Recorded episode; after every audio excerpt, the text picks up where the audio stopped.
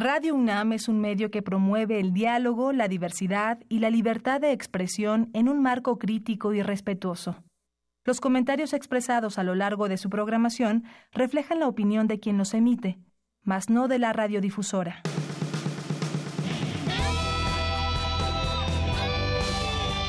Prisma RU. Relatamos al mundo.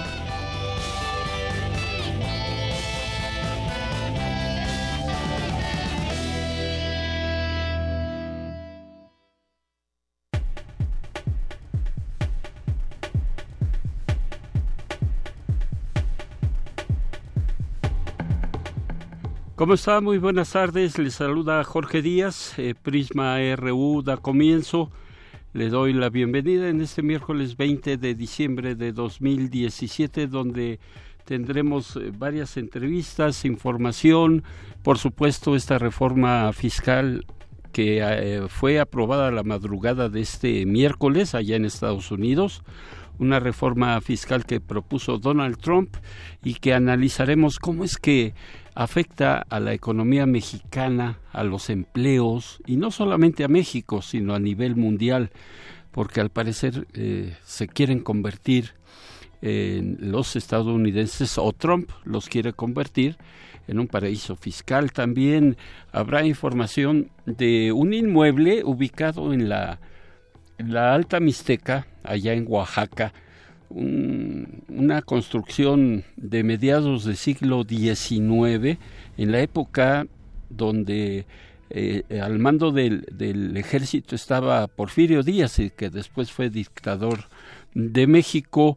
Eh, tendremos también un análisis sobre eh, lo que sucedió con una pequeñita allá en el bordo de Xochiaca que apareció muerta y que sufría de violencia intrafamiliar, sobre todo del padrastro, porque la mamá tenía una pareja que no era el papá biológico de esta nena y este señor era el que pues eh, maltrataba a la pequeña. No veremos tanto el hecho, sino el análisis, el por qué las autoridades no hicieron nada a tiempo.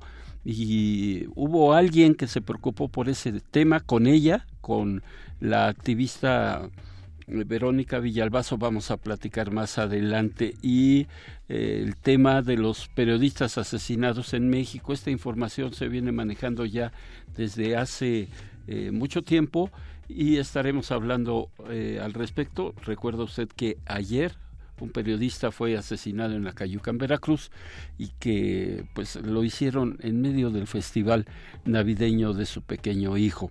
Y un análisis de eh, Fabricio Mejía, quien eh, a su a su criterio, a su forma de leer, de, de saber, de letras libres, de todo lo que se escribe en este país nos dará los mejores libros, él, en opinión de él, los mejores cinco libros que se editaron este año 2017. Así es de que quédese con nosotros, le tendremos mucha información. Relatamos al mundo. Relatamos al mundo.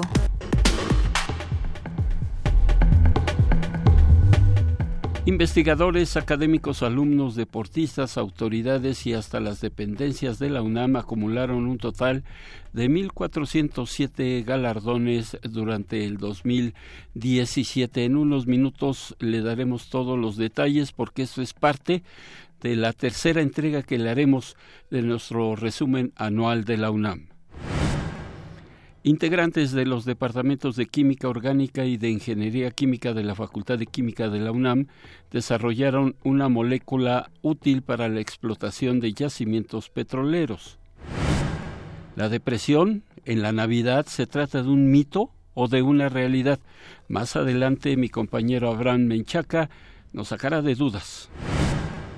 El Instituto Nacional de Transparencia, Acceso a la Información y Protección de Datos Personales solicitó al presidente de la República que realice observaciones al artículo 9 de la Ley de Seguridad Interior.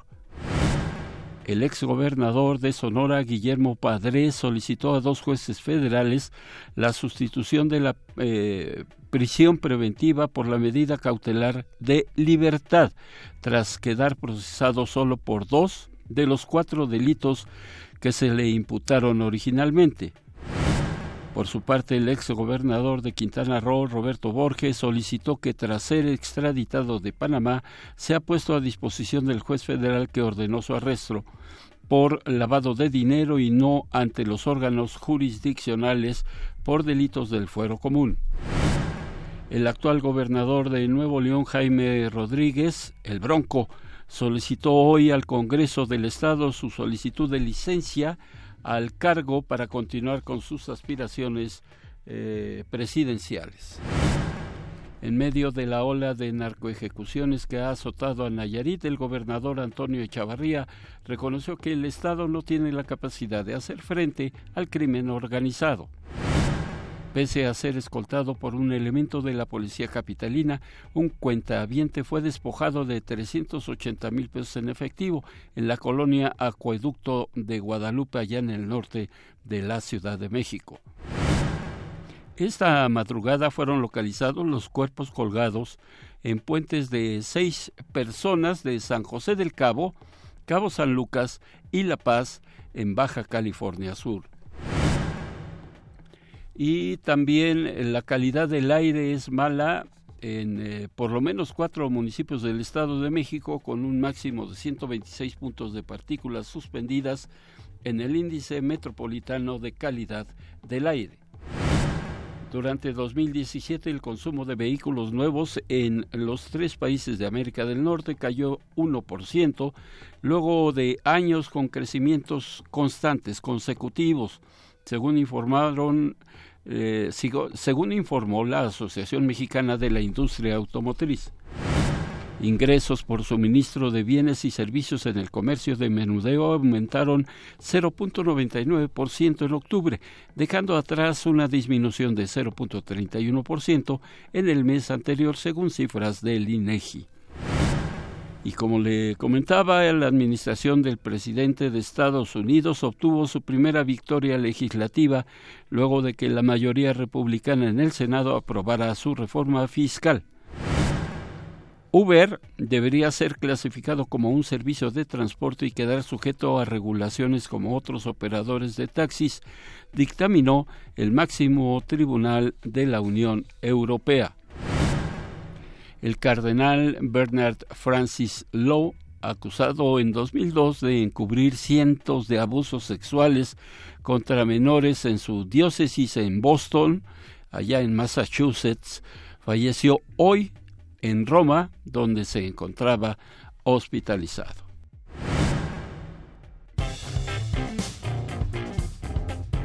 Campus RU Bien, y esta es la tercera entrega del resumen anual de nuestra casa de estudios en donde le hablaremos de pues que las dependencias de la UNAM, investigadores, académicos, alumnos, todos los que participan en la casa de estudios acumularon un total de 1.407 galardones. Incluyen premios, reconocimientos, acreditaciones, designaciones, campeonatos deportivos, por supuesto, y también de ciencia, concursos de matemáticas, química y todo esto, que del cual estuvimos dando cuenta todo el año. Y eh, pues eh, de estas actividades la información es la siguiente.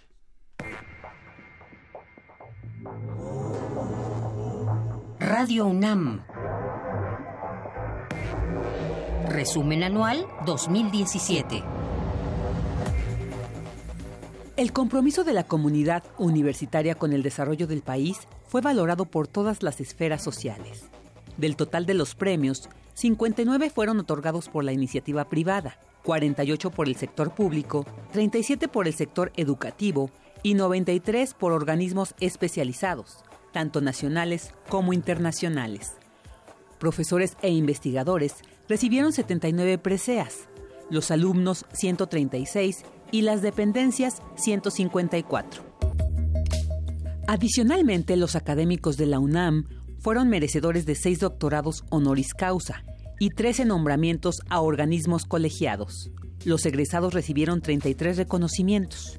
También se lograron 27 certificaciones a sus licenciaturas y laboratorios. Julia Carabias Lillo, investigadora de la Facultad de Ciencias, recibió la Medalla de Honor Belisario Domínguez, máximo galardón que otorga el Senado de la República, por sus extraordinarias aportaciones a la salvaguarda de los recursos ecológicos de nuestro país, especialmente en la Sierra Lacandona en Chiapas.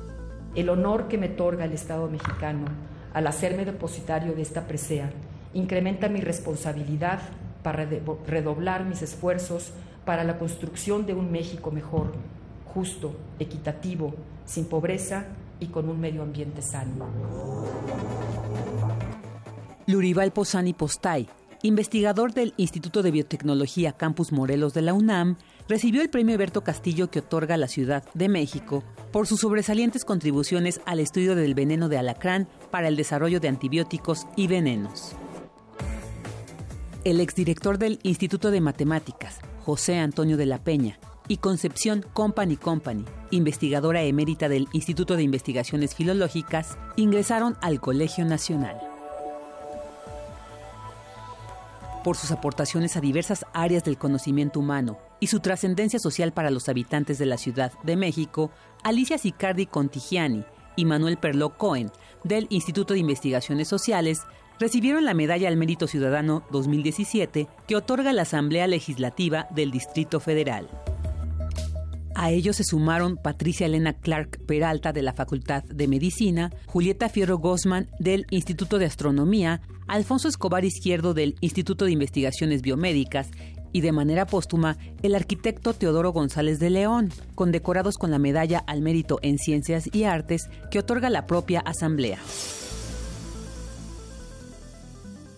Miguel León Portilla fue investido como doctor honoris causa por la Universidad de Sevilla en la Universidad Nacional Autónoma de México, por ser uno de los historiadores más importantes del siglo XX. Señor rector magnífico de la Universidad de Sevilla, muchas, muchas gracias, porque gracias a usted estoy recibiendo aquí en la UNAM que es la casa de todos nuestros hermanos sevillanos y que es también la mía. Muchas gracias. Además, la UNAM se reafirmó como el centro de investigación más importante a nivel nacional, no solo por la cantidad de trabajos que realiza, sino por la calidad de sus aportaciones a últimas fechas se ha destacado porque, más que nunca, muchas de sus líneas de investigación están estrechamente vinculadas con los grandes retos nacionales y porque es la institución educativa con más patentes registradas a nivel nacional e internacional. Radio UNAM. Resumen anual 2017. Y recuerde usted que eh, lo que queda de esta semana le estaremos presentando justamente eh, parte de, todas las actividades que ha tenido la Universidad Nacional en, sus distintas disciplinas, investigación, eh, creación, docencia, deportes, en fin, todo lo, lo que abarca las actividades que son muchísimas de la universidad y que durante este año que termina, que se está ya terminando 2017, ha sido fructífero. Estaba yo escuchando que estos eh, honoris causa que se presentaron recientemente, el hecho de que Miguel León Portilla eh, eh, diera el agradecimiento al rector de la Universidad de Sevilla, eh, ellos acostumbran allá en España, y lo recuerdo muy bien que, que, porque estuve ahí presente, fue que es rector magnífico, así lo denominan allá en Sevilla.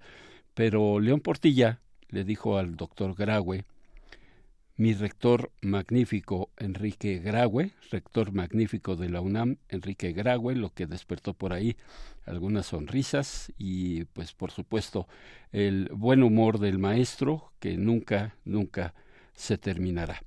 Y eh, pasamos a otra información. La depresión en estas épocas decembrinas, en Navidad, Año Nuevo, eh, se ha hablado de que si eh, es, es cierto que en esta época del año se incrementa esta depresión. Ya hemos platicado aquí en, Prisma RU acerca de el suicidio, de que si se da más en las personas solas, divorciadas, o que simplemente no pueden ver a la familia, o que están en algún reclusorio, en fin, diversas circunstancias que son las que pueden provocar este tipo de o esta depresión.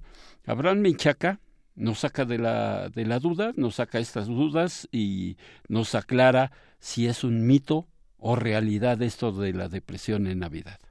¿Qué tal, Jorge? ¿Cómo estás? Muy buenas tardes. Un saludo a los amigos de Prisma RU. Existe el mito que en la época navideña las personas se deprimen, pero ¿esto es cierto? Al respecto, Verónica Alcalá Herrera, académica de la Facultad de Psicología de la UNAM, mencionó que esto podría deberse al trastorno afectivo estacional explicó que se trata de una enfermedad o patología que regularmente aparece cuando los días son más cortos que la noche y está asociado a la incidencia de luz que llega a nuestros ojos. La pregunta es, eh, ¿nos deprimimos en el invierno?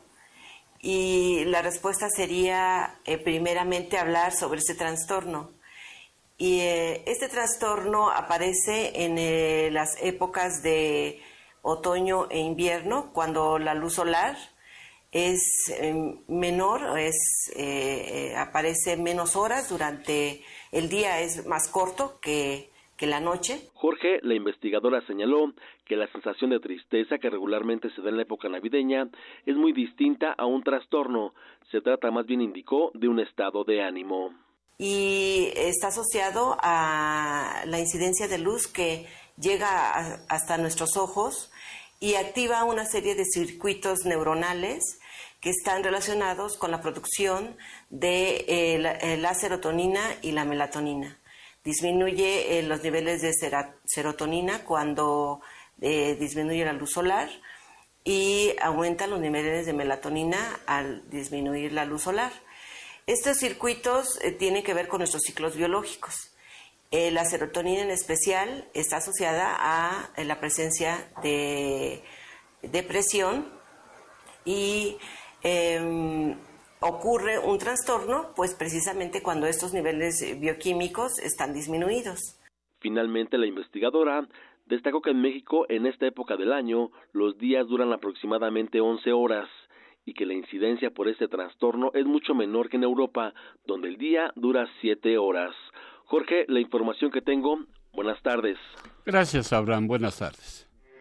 Porque tu opinión es importante, síguenos en nuestras redes sociales, en Facebook como Prisma RU y en Twitter como arroba PrismaRU. Prisma RU. Relatamos al mundo. Bien, eh, a mis manos llegó una información acerca del rescate de una casona que fue construida a mediados del siglo XIX por un teniente coronel llamado Justo Franco, integrante del ejército de Oriente, que en aquel entonces estaba al mando del general Porfirio Díaz. Eh, ahora el INA, el Instituto Nacional de Antropología e Historia, rescató esta casona para convertirla en un complejo hotelero y nos llamó la atención, eh, independientemente de la situación comercial tal vez y eh, pues económica y todo eso, sino eh, nos llamó la atención porque es parte de, los pueblos mágicos que ha estado promocionando, que ha estado anunciando la Secretaría de Turismo, tanto federal como del estado de Oaxaca, porque ahí es donde está esta casona, y que, bueno, pues por supuesto, eh, generará empleos, ayudará a la zona de la Mixteca Alta. Ahorita vamos a hablar con Ricardo Franco, quien es el presidente de la promotora Franco y que es eh, la propietaria de este complejo hotelero, eh, para ver hacer un análisis de el por qué se rescató esta casona y qué es lo que ofrece al turismo nacional sobre todo para aquellas personas que van a esta parte de, del país y tomando en cuenta también que Oaxaca pues eh, no solamente es la propia capital o tal vez eh, Mitla o tal vez algunas otras zonas y eh, Ricardo Franco buenas tardes por lo pronto ¿Qué tal? Muy buena tarde, Jorge. Eh, ¿Cómo estás? muy bien, gracias, Ricardo. Eh, yo quiero preguntarte, ¿dónde se encuentra concretamente ubicada esta casona? Bien, esto está en la villa de San Pedro y San Pablo, Tepozcolula, Oaxaca. Estamos hablando que estamos a 120 kilómetros antes de llegar a la, a la, ciudad de Oaxaca. Estamos en la Mixteca Alta. Sí, eh, Tepozcolula es una población con eh, que serán cinco mil habitantes, es una población pequeña, pero fue un centro religioso y comercial muy importante en, la, hace algunos siglos. Sí, este, tenemos unas construcciones maravillosas construidas por los frailes dominicos y la capilla abierta más importante de América eh, bueno, para empezar las, las capillas abiertas se dieron en América y este y de y de todas las que se dieron esta es la más importante por sus dimensiones y es impresionante realmente su altura, sus dimensiones hacia los lados, en fin. Y, y, tiene la, la iglesia también del siglo XVI y el exconvento, ¿no? Además de una casa, por ahí la casa de la casica, es una fusión de dos eh, culturas por ahí, eh, tanto la mixteca como ya de los de los, de los mismos españoles, ¿no? Es algo, es parte de los grandes atractivos que tiene nuestra población y que estoy cierto que por esa razón también eh, le dio una distinción de pueblo mágico.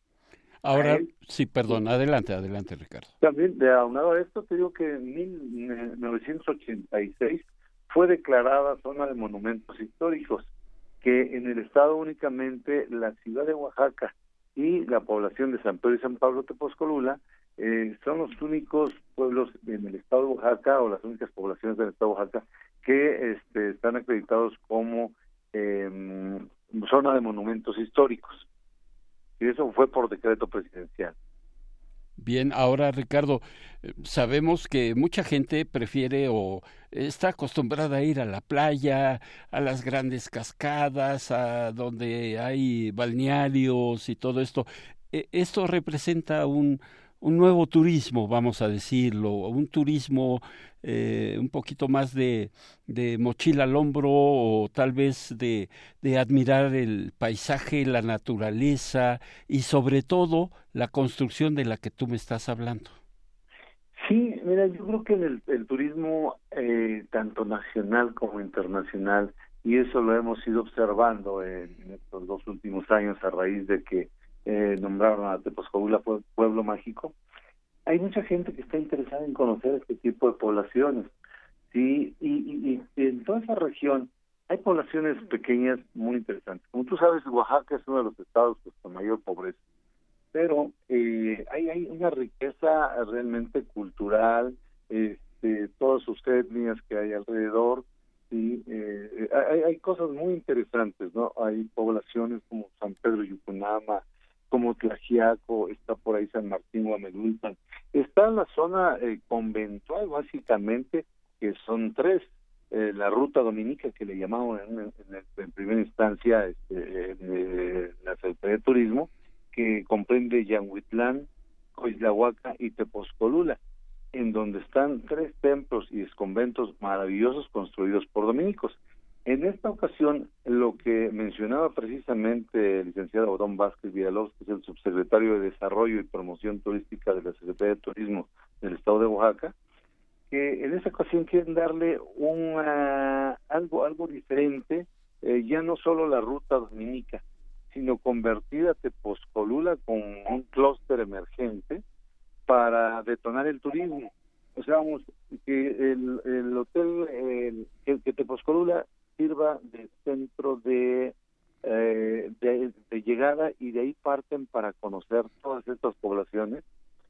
Y, eh, y, bueno, pues en este caso el Hotel Casa Franco, este, que construí, sirva también para eh, que huspede a esa, esa clase de turismo. Quizá no estamos, digo, estamos, esperamos a cualquier tipo de, de, de, de, de, de, ¿no? Pero está dirigido más a un sector medio y, superior, ¿no? El hotel es un hotel boutique con 11 habitaciones, este, con todas las comodidades que puede tener un, hotel de, ciudad, sí, este, cinco habitaciones de ellas tienen jacuzzi, este, todas las amenidades completas, digamos, no le falta realmente nada, independientemente de, la, de que la construcción es muy bonita, es una construcción, efectivamente, como lo mencionaste al principio, de mediados del siglo XIX, este, construida por mi bisabuelo, el teniente coronel Justo, Justo Franco, y este, en donde, pues vamos, vivieron él, desde luego, su familia, mis abuelos, donde vivieron mis padres, donde viví yo también, y que ahora me dio la tarea precisamente de rescatar esa casa que estaba en ruinas completamente.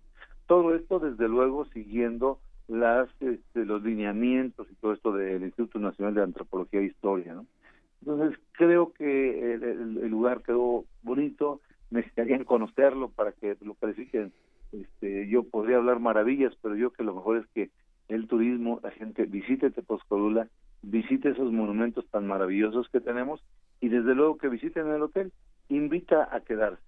Tiene además un restaurante con un chef, este, con platillos deliciosos y tiene su bar para descansar, para todo esto para relajarse. Creo que es un lugar bastante bonito.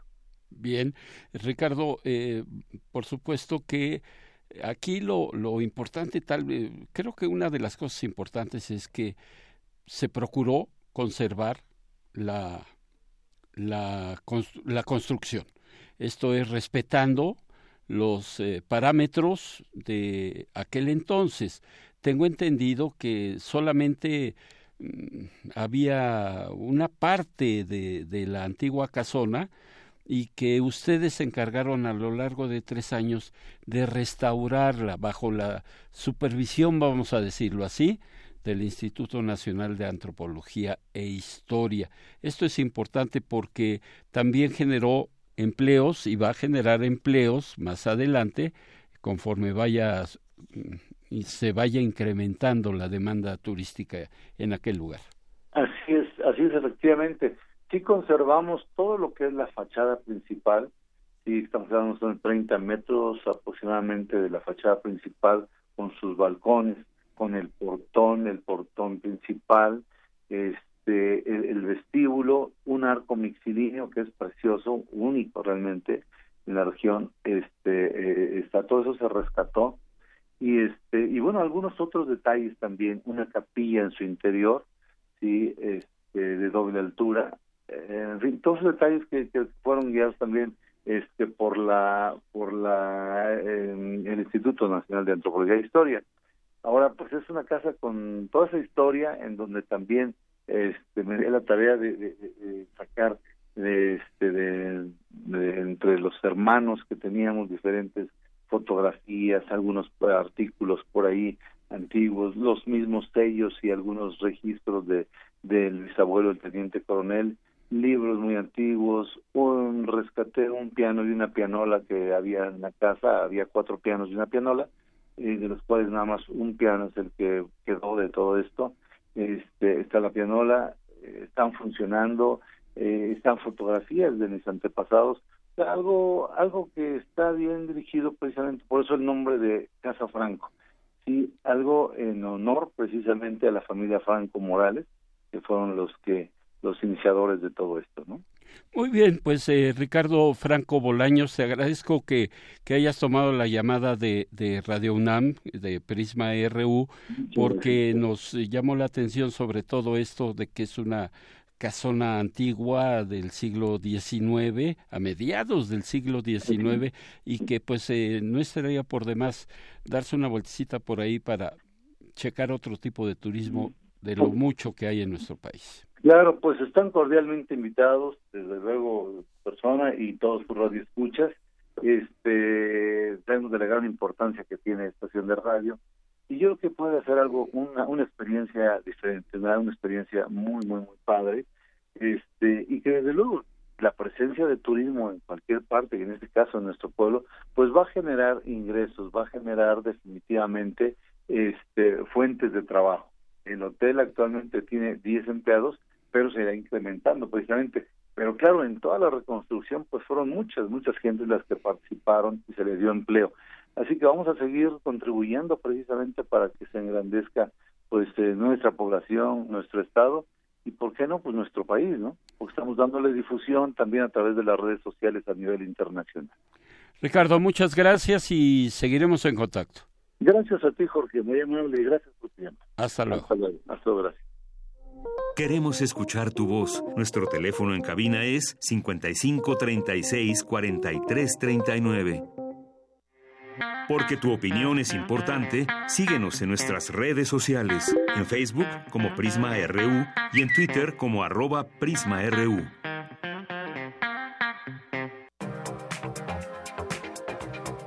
Internacional RU. El Senado de Estados Unidos aprobó la controvertida reforma fiscal promovida por Donald Trump, la mayor en 30 años. Para la aprobación final, la legislación debe regresar este miércoles a la Cámara de Representantes, que deberá repetir la votación previamente aprobada por una cuestión de procedimiento. La Unión Europea declaró su preocupación por la reforma fiscal estadounidense. Considera que perjudica a las empresas europeas que operan en Estados Unidos, ya que podrían ser sometidas a una mayor carga impositiva. Habla Valdis Dombrovskis, vicepresidente de la Comisión Europea. Hemos resaltado nuestras preocupaciones en la carta que hemos remitido a las autoridades competentes estadounidenses. Queremos garantías de que la reforma fiscal no va a conducir a una situación que de facto sería discriminatoria para las empresas europeas. Estados Unidos sancionó este miércoles al líder checheno Ramzan Kadyrov por graves violaciones a los derechos humanos. También impuso sanciones a varios funcionarios rusos en el caso de Sergei Magnitsky, el jurista ruso que murió en prisión en 2009. Kadyrov y otro líder checheno, Ayub Kataev, están acusados de ejecuciones extrajudiciales, tortura, desapariciones y abusos contra los derechos humanos. La Comisión Europea puso en marcha el artículo 7 de los tratados europeos contra Polonia, un proceso legal que podría retirar a Varsovia su derecho a voto en el organismo internacional debido a sus polémicas reformas del sistema judicial que Bruselas considera contrarias al Estado de Derecho. Habla Franz Timmermans, ejecutivo comunitario de la Unión Europea. Hacemos esto por Polonia, hacemos esto por los ciudadanos polacos. Creo sinceramente que todos los ciudadanos de cada uno de los Estados miembros de la Unión Europea tienen derecho a una justicia independiente. Creo que la forma en que funciona la Unión Europea, la fuerza de la Unión Europea, es la igualdad de todos ante la ley. La Organización de las Naciones Unidas para la Alimentación y la Agricultura y el Programa Mundial de Alimentos destinarán 10 millones de dólares donados por Bélgica para mejorar el acceso a los alimentos a más de 100.000 personas afectadas por el conflicto del Gran Karsai en la República Democrática del Congo. La iniciativa beneficiará a unos 18.000 hogares que incluyen desplazados, retornados y familias de acogida. Los diputados británicos inician este miércoles la última sesión para examinar el proyecto de ley de retirada de la Unión Europea que debe poner fin a la supremacía del derecho europeo, lo que pondrá de manifiesto la relación de la fuerza entre los parlamentarios y el gobierno. Bueno, el día de ayer, como lo comentaba mi compañera Dulce García, eh, ya en la madrugada fue aprobada esta polémica controversial reforma fiscal allá en los Estados Unidos y que, bueno, de ser una reforma fiscal que pudiera afectar o tener consecuencias exclusivamente para ese país, pues no habría ningún, no habría mayor problema. Sin embargo, eh, existen algunas amenazas para muchos países del mundo y por supuesto para México. Este agresivo plan tributario de Trump, eh, dicen algunos especialistas, puede generar un hoyo en las finanzas públicas de México porque las empresas pueden cambiar, este es solo un caso, ¿eh? Las empresas pueden cambiar su domicilio fiscal a Estados Unidos para pagar menos impuestos.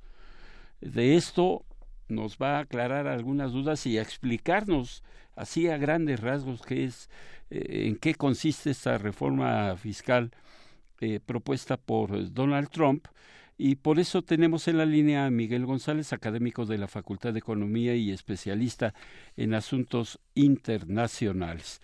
Eh, doctor, ¿cómo le va a eh, Miguel González? ¿Cómo está? Buenas tardes. Muy bien, Jorge, buenas tardes. Un gusto de estar con ustedes y con el auditorio de Radio UNAM. Eh, mira, eh, la reforma que se autorizó ya, incluso regresando a la Cámara este, Baja de Estados Unidos ya hace algunas horas, y que Trump maneja como un triunfo porque es su primera, en realidad, el logro de todo lo que había propuesto, pues tiene varias implicaciones para México, que es lo que quisiera comentar. Mira, por principio de cuentas, como tú lo señalabas, esto implicaría una ah, salida de capitales seguramente eh, porque sería más barato para las grandes corporaciones pagar impuestos en Estados Unidos.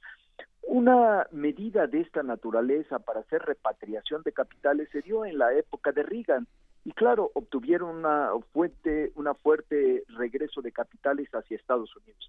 ¿Esto qué implicaciones tiene para México? Bueno, pues como tú lo señalabas, indudablemente que las utilidades se estarían registrando en Estados Unidos, lo cual no quiere decir que se dejaría de producir en México, sino claro, se quedaría eh, una fuente impositiva menor, a menos que México se muestre competitivo en algún otro aspecto, como sería en deducción de nuevas inversiones, porque entonces se estarían trayendo nuevamente una vez registrados los eh, utilidades en Estados Unidos, reinvirtiendo nuevamente en México.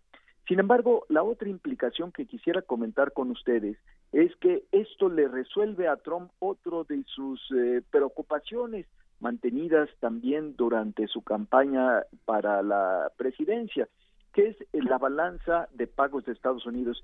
Y estoy diciendo balanza de pagos, no la balanza comercial, porque indudablemente si se sigue comprando en México o en otros países, pues continuaría el déficit comercial, pero no en balanza de pagos, porque en la balanza de capitales, con la entrada de capitales se estaría nivelando pues esto resta, en nuestro caso, un poco de presión a la renegociación del Tratado de Libre Comercio, porque ya no habría tanto problema, aunque seguirían insistiendo por la, por la parte comercial, pero realmente desde el punto de vista de la balanza de pagos de Estados Unidos, pues este, se tendría un cierto alivio.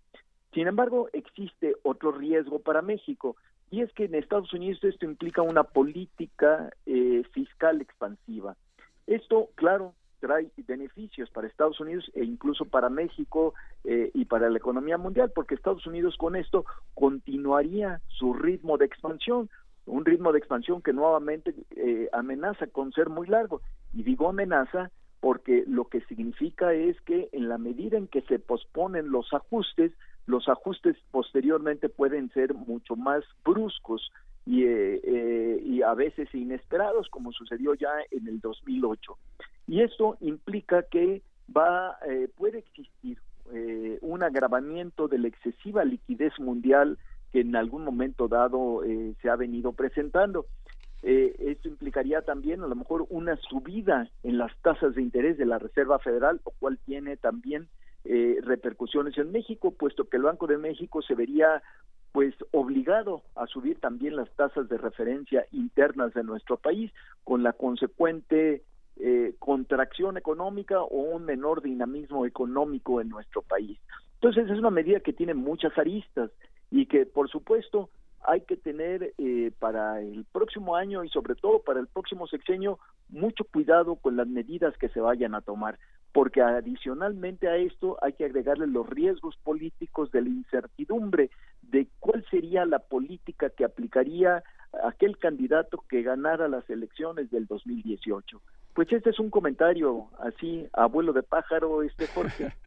Pues eh, de hecho ya las repercusiones, digo, previo a la, a la aprobación de la reforma fiscal, eh, ya el dólar andaba por los cielos, andaba en el techo ya ante la incertidumbre, como, como usted lo comenta, doctor, porque eh, yo no quisiera que pasara algo como en Cataluña, cuando pues salieron más de tres mil empresas, nunca se llevaron sus cosas, o sea, su edificio se quedó en Cataluña, se quedó en Barcelona y poblaciones eh, cercanas.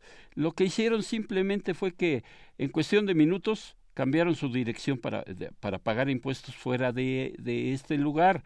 Eh, pero eh, surge por ahí la posibilidad, y no es de extrañarse, que México tuviera que bajar la tasa del ISR al 28%, sobre todo si, si otros países reaccionan igual, doctor. ¿Esto de qué manera afectaría a México y beneficiaría a los Estados Unidos? Bueno, en realidad esta medida eh, pues eh, presentaría dos problemas. Uno, agravaría el déficit, contraería en dado caso el gasto o bien se tendría que compensar con alguna otra fuente tributaria.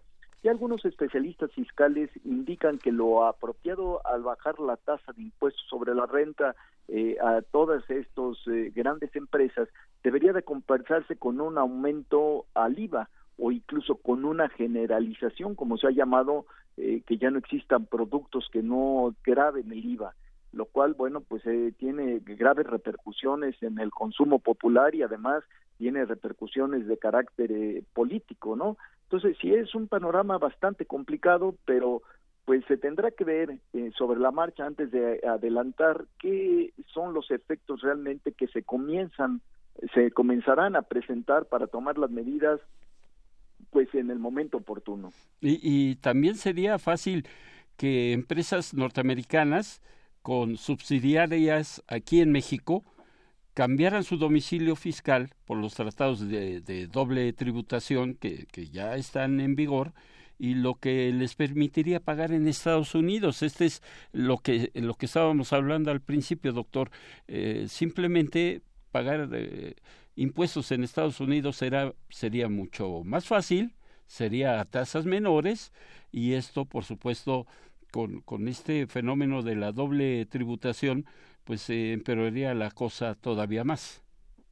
Sí, mira, Jorge, yo me imagino que en realidad lo que estarían haciendo las empresas sería facturando más barato los productos que mandan en Estados Unidos, ya sea porque aumentan el costo de las importaciones que nosotros incorporamos en los productos que mandamos con las importaciones de Estados Unidos, o bien incluso por el pago de regalías por el uso de la marca, las patentes, etcétera.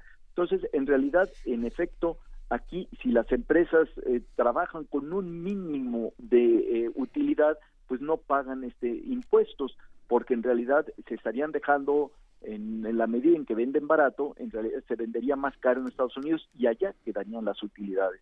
Creo que ese sería más bien el efecto, porque implica menos eh, cambios desde el punto de vista jurídico y demás.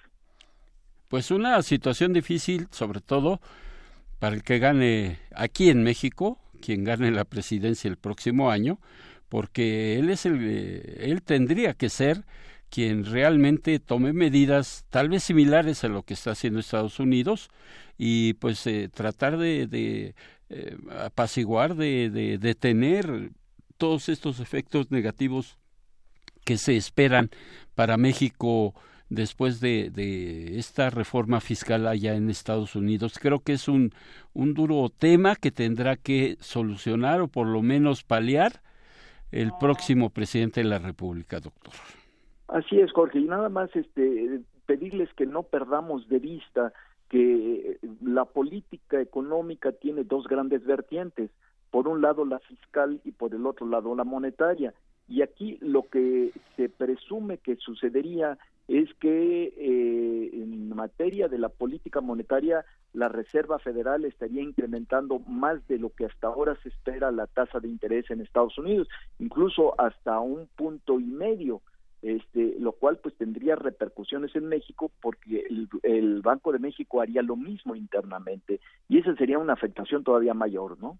Bien, pues doctor, yo le agradezco muchísimo sus conceptos porque, eh, bueno, esto lógicamente a nivel mundial está despertando eh, muchas eh, expectativas, muchas dudas, incertidumbres sobre todo de lo que vaya a pasar no solamente con México, y pues nos centramos aquí porque aquí vivimos, pero también en otros países puede, puede tener repercusiones, doctor. Por lo pronto, le agradezco muchísimo que haya tomado la llamada de Radio UNAM. Hasta luego y con mucho gusto. Gracias, doctor. Hasta luego. Bueno, pues fue el doctor. Queremos escuchar tu voz. Bueno, pues fue el doctor Miguel González, académico de la Facultad de Economía y especialista en asuntos internacionales. Porque tu opinión es importante, síguenos en nuestras redes sociales, en Facebook como Prisma RU y en Twitter como arroba PrismaRU. Relatamos al mundo. Relatamos al mundo.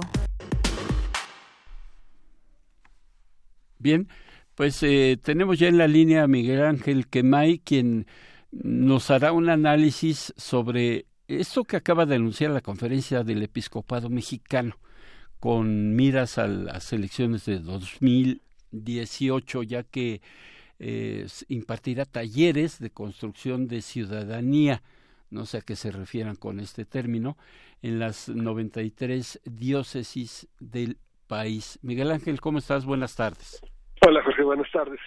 Pues es, eh, a propósito del arranque de las campañas, es muy interesante eh, la, la, discusión que por, lo menos los dos candidatos, eh, precandidatos, eh, hay que aclararlo, este, eh, MIS, que se escribe MIADE pero se dice MIS, ¿no? Este, señaló proponiendo un examen físico y mental a las personas que busquen las candidaturas a puestos de elección popular, que es una, es, es una vieja eh, consigna que a raíz de el ocultamiento de enfermedades o de padecimientos que comprometían el ejercicio del poder en algunos países europeos y en algunos casos en algunos espacios estadounidenses, se consideró necesario ofrecérselo a la sociedad para no ocultar las limitaciones, para poner de manifiesto los alcances que un candidato, un gobernante puede tener para gobernar con lucidez un país. Y es muy interesante la respuesta que en el primer eh, momento, a bote pronto, dio el precandidato Anaya del Frente por México, por México de frente para señalar que él estaba dispuesto a hacerse cualquier tipo de examen, pero al día siguiente ya un buen asesor en comunicación le dijo que eh, tenía que decir que el examen tenía que ser un examen de conciencia, como el como el que te pedían que hicieras después de que aprendías eh, las preparaciones para la primera comunión. Sí. Así, así, este. Hasta llegar a la confesión en ocasiones, ¿no?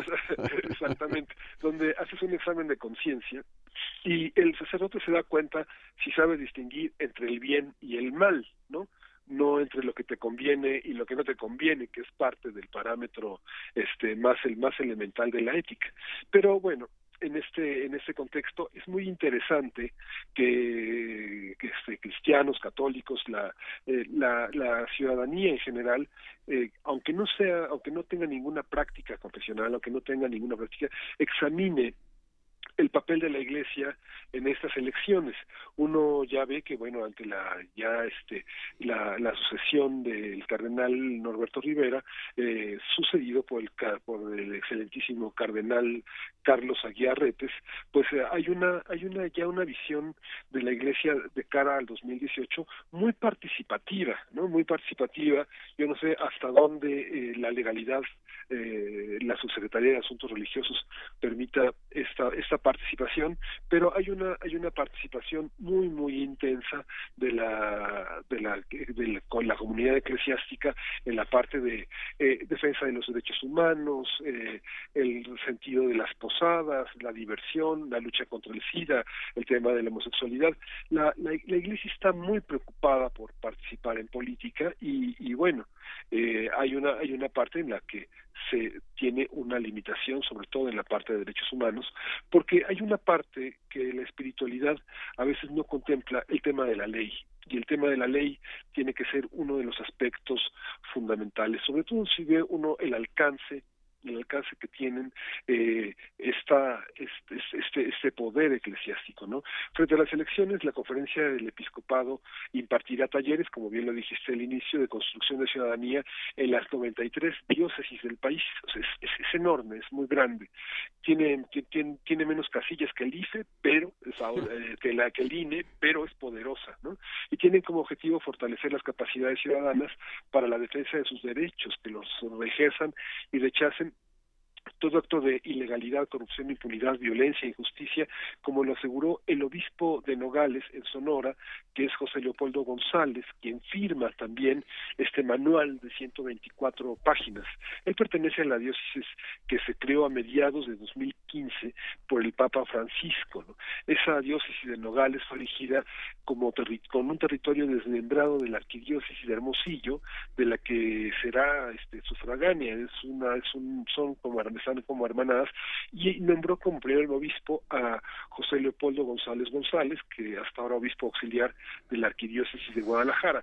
Este, este movimiento en la iglesia resulta muy, muy importante y tenemos que atenderlo porque, bueno, finalmente él firma uno de los documentos pues más interesantes eh, de cara a las de cara a las elecciones porque es un documento que sí tiene una cuestión programática de intervención en un proceso en el que este es eh, importante que participe la iglesia con su feligresía pero es un proceso político ciudadano fundamentalmente y es necesario atender las eh, cómo cómo está configurado esta, este señalamiento porque la corrupción la impunidad la injusticia son ejes que parece que se que van paralelos a, un, a un eje que podría trazar por ejemplo la auditoría superior de la Federación o la Secretaría de la Función Pública o la Oficina de Comunicación de la Presidencia de la República o los candidatos de oposición y los partidos no sé como el PRD como Morena como el PT como Movimiento Ciudadano pero no son lo mismo. Y yo creo que vale la pena que, que, tengamos esa, ese señalamiento porque en lo fundamental pareciera que hay una raíz del mal que la encarnan algunos ciudadanos malignos que tienen precio y que están dispuestos a venderse. Y no deja de ser eh, una, una parte de ese discurso inmovilizador en el sentido, Jorge, de que se atribuyen causas a realidad a lo que son unas consecuencias y que los aspectos que tienen que ver con los grandes territorios de la corrupción también son estructurales y muchas veces eh, como hemos visto y como veremos en el desarrollo de las elecciones con el desarrollo de la cobertura en muchos medios locales es plata o plomo. Digamos que la corrupción se hace eh, se, se, ejecuta a veces por los operadores que tienen firmas con una pistola en la cabeza ¿no? entonces yo creo que esta parte de la ciudadanía tiene que contemplar este aspecto de la construcción de la legalidad a partir de la denuncia, de la participación ciudadana muy activa, de órganos y organizaciones vigilantes inmersas en los comités ciudadanos que participan en la observación de los gobiernos, en los observatorios ciudadanos y, y sí, yo creo que eh, invitamos a nuestros radioescuchas a que lean este documento que se llama Transformemos nuestro, nuestro entorno. Hicieron una edición eh, enorme que se repartió en las 93 diócesis, pero que está accesible en este en, en, varios portales uno pone transformemos nuestro entorno PDF este conferencia episcopal y uno lo va a encontrar y uno lo podrá leer por ejemplo en SlideShare que es un, sitio de, de, diapositivas para compartir y podrá verlo podrá leerlo con mucha con mucha calma y que eh, nuestra ciudadanía tendrá que valorar si será rezando como podremos entender las próximas elecciones o participando de una manera comprometida y entendiendo la ética como una participación fundamentalmente republicana, porque es eh, la convocatoria a las urnas, es, es, es, una de las, de las formas de la esperanza en la que estamos comprometidos, pues todos los mexicanos que contaremos con una credencial para elegir a nuestros gobernantes, Jorge. Muy bien, pues eh, fabuloso eh, análisis que nos haces de esta convocatoria que hace la conferencia del episcopado, sobre todo para que la ciudadanía se fortalezca más en su en su actuar eh, cívico y sobre todo que participe en las elecciones, no solamente yendo a emitir su voto, sino que participe en la denuncia y que sea capaz de revertir justamente un fenómeno que ya se incrementa cada vez más lamentablemente en nuestro país, que es el de la corrupción. Sí. Bueno. Sí, Jorge. Bueno, pues muchísimas gracias, Jorge. A ti que te vaya bien. Hasta mañana. Gracias. Vamos a un corte. Prisma RU. Relatamos al mundo. Primer movimiento, un espacio de reflexión y análisis Escucha a Luisa Iglesias y Juana Inés de esa.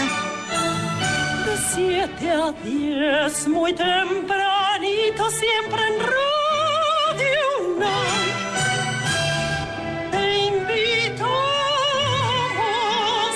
a ser comunidad. Existen distintas versiones de México.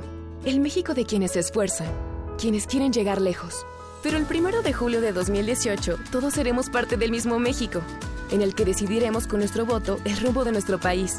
Si aún no solicitas tu INE, está desactualizada o ya no es vigente, acude a tu módulo.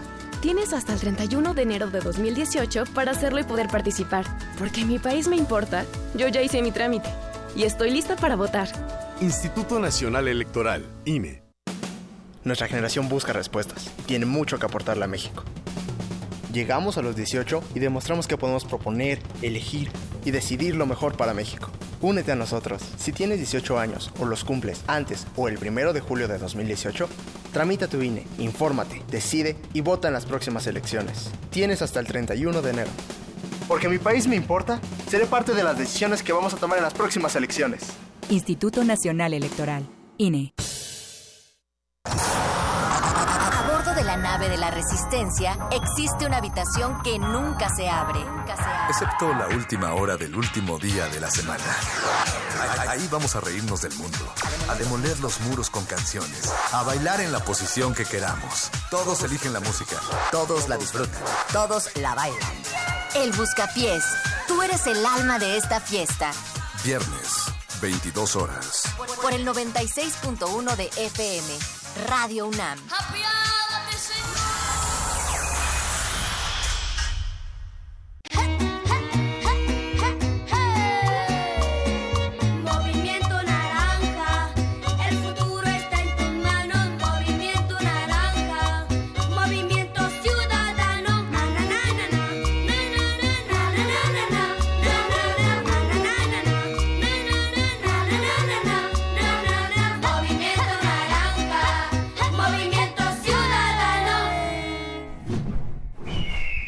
Movimiento Ciudadano. A los que dejaron de creer en México, les exigimos silencio.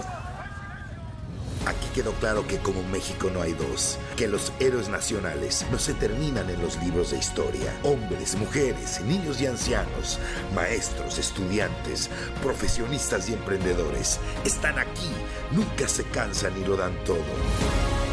Gracias México. México resiste. Somos turquesa, somos Nueva Alianza. La ciencia que hacemos. La ciencia que necesitas. La ciencia que aporta. La ciencia que somos. La ciencia que somos. Iberoamérica al aire. Una coproducción del Instituto Latinoamericano de la Comunicación Educativa, la Dirección General de Divulgación de la Ciencia y Radio UNAM. Mesas de debate, reportajes, noticias, entrevistas, efemérides y mucho más podrás escuchar todos los viernes a las 10 y media de la mañana. 96.1 de FM. Retransmisión domingos a las 9 y media de la mañana por el 860 de AM. Radio UNAM. Experiencia sonora. Porque tu opinión es importante, síguenos en nuestras redes sociales, en Facebook como Prisma RU y en Twitter como arroba PrismaRU. Queremos escuchar tu voz. Nuestro teléfono en cabina es 55 36 43 39. Relatamos al mundo. Relatamos al mundo.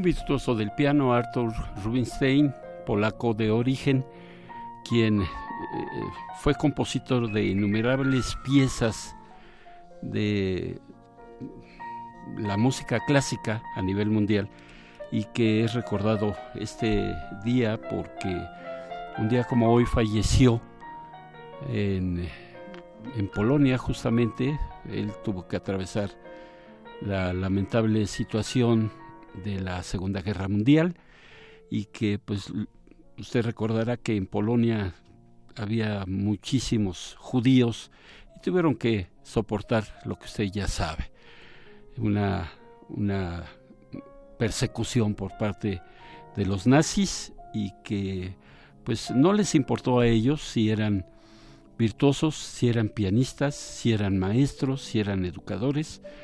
Con el simple hecho de ser judíos eran perseguidos. Arthur Rubinstein.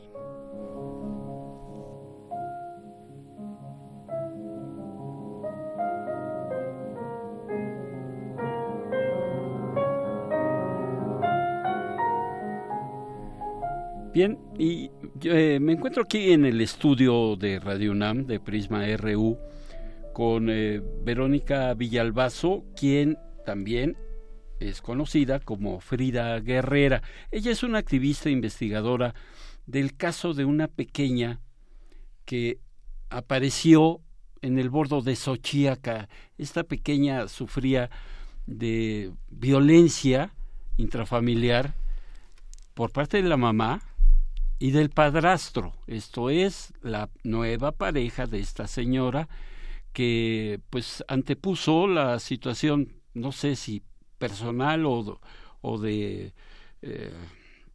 eh, relación eh, marital con, eh, con el sujeto este, que afortunadamente creo que ya está, ahorita no lo va a decir Frida, si ya está detenido, que, pero más allá de eso, Frida Guerrera, quisiera yo que nos platicaras brevemente qué fue lo que tú encontraste y por qué las autoridades del Estado de México no actuaron en su momento. La niña desapareció, fue encontrada muerta, quedó en el limbo el caso hasta que llegaste tú y les diste todos los elementos para que actuaran al respecto. Cuéntanos, por favor. Buenas tardes. Gracias, buenas tardes. Buenas tardes a todos y gracias antes que nada por el espacio. Y pues eh, yo me dedico a documentar el tema del feminicidio en todo el país. Obviamente esto me obliga a estar revisando notas todos los días. Y es como llega el caso a mí. El 18 de marzo exactamente, por la tarde estaba yo ya revisando eh, pues este caso, lo documenté y en abril me doy cuenta, el 23 de abril, entre el 23 y 26 de abril me doy cuenta de que no la habían identificado, porque obviamente pues a los la mayoría de, los casos les doy seguimiento para en el caso de que no haya nombre, etcétera, etcétera, este se le vaya dando su, su nombre, su identidad a cada mujer que lamentablemente es asesinada en este país. Y cuando yo me entero de esto, le hago la solicitud a la fiscal de feminicidio, Irma Millán Velázquez, de pues de que me mande la foto con toda la intención de ayudar a, la identificación de la pequeña. Ella me dejó en visto en un mensaje de WhatsApp que le mandé y dije, bueno, esa va a ser la, la respuesta. En el primer momento que a mí me llega la nota, yo dije, bueno, en el momento en que esto sucede con ella, yo lo empiezo a mandar con compañeros de otros estados. Dije, a lo mejor es una niña que se perdió en Oaxaca, en Puebla, y, y, me empiezan a referir ellos que al preguntar en el Estado de México les dicen que la nota es falsa, que la niña no es, es una nota que no existe, que no es cierta, y pues obviamente eso dije, ok, esta es la respuesta, ¿no? negar primero que sucede. Eh, posteriormente yo todos los días hago una transmisión en mis redes sociales eh, para visibilizar el tema del feminicidio y a, partir de ese momento inicié con, primero pues no había manera de tener un rostro, porque la primera foto que había del momento en que encuentran el cuerpo era muy, eh, pues no servía para sacar el rostro. Eh, todos los días empezamos con esto, todos los días, y aproximadamente en septiembre eh, yo me, pues me entero por tres fuentes de que la niña había sido depositada, primeramente en una fosa común. Y pues esto me alarmó muchísimo. Y es cuando sigo, sigo. O sea, fueron todos los días, todos los días. No, no fue un tema de, de, llegar de, de pronto. Y afortunadamente alguien se tocó el corazón y me llegaron tres fotos del día que la niña fue encontrada y la, la información de cómo fue y los datos generales y estas cosas. Y es que empiezo el 30 de octubre, me hacen una dibujante muy linda, me hace el primer boceto. Y pues doy rostro. y escribo. Yo escribo una columna todos los, todas las semanas. Ahorita con todo esto no he tenido ni tiempo de hacerlo. Pero le damos este primer rostro, doy a conocer eh, lo que yo he padecido para encontrar este primer rostro y inmediatamente al otro día las autoridades hacen una dado una entrevista a un medio de comunicación y, y dicen todo lo que yo he escrito, nada más oficialmente, ¿no? Y no aceptando la, que la niña había sido violada. Lo que yo vi en las fotos obviamente evidenciaba lo que pasó en ese lugar. No, no necesita uno ser especialista para suponer y creer todo lo que pasó ahí. Y el primero de noviembre me enteró que la niña había sido sepultada en un panteón privado, que pareciera que es como su orgullo, porque así lo, lo, hace, lo hace sentir la declaración el día de ayer del, del fiscal. Eh, en un parque privado, en una tumba privada que le dio dignidad a la niña. Eh, bueno, entonces eh, no me quedo conforme. Lamentablemente, Jorge, te comento algo. La, esto lo padecen las familias todos los días, las familias de las mujeres que son victimizadas de las niñas. Y, y- esto es de verdad doloroso, porque es como un- una pomadita. Ahí está la tumba, ya no te, no, no la enterramos en la fosa común, no está en una tumba privada, dignamente. Y brillantemente a ellos se les ocurre ponerle Angelita. Yo a la niña le, le elegí un nombre por todo lo que ha significado para mí como, como comunicadora, como activista y como mujer, como madre. Y le pusimos Yolosochitzin, que encontramos que significaba flor del corazón. Y así fue como yo la nombré. Eh, encuentro esta tumba y dije, ok, gracias, si está aquí, ¿por qué no lo hicieron público? ¿Por qué no hubo participación? ¿Por qué no una ficha de identificación antes de hacer esto? Seguí.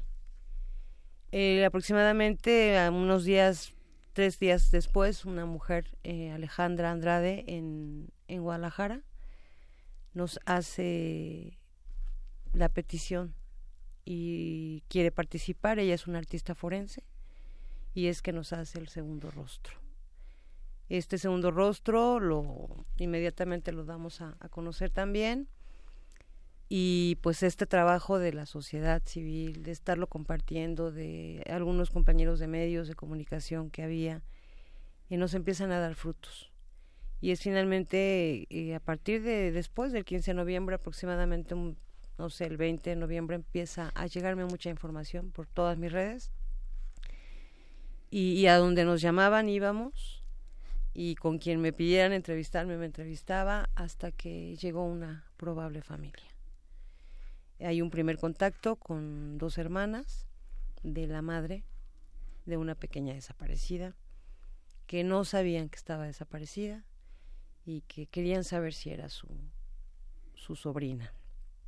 Y pues empezamos a hacer una serie de, primero de convencimiento con la familia. Fue un trabajo muy arduo y muy delicado, porque no era cualquier tema. Además de todo, enfrentarse a una sociedad y a unas autoridades que lo primero que preguntan es, ¿y por qué no hicieron antes algo?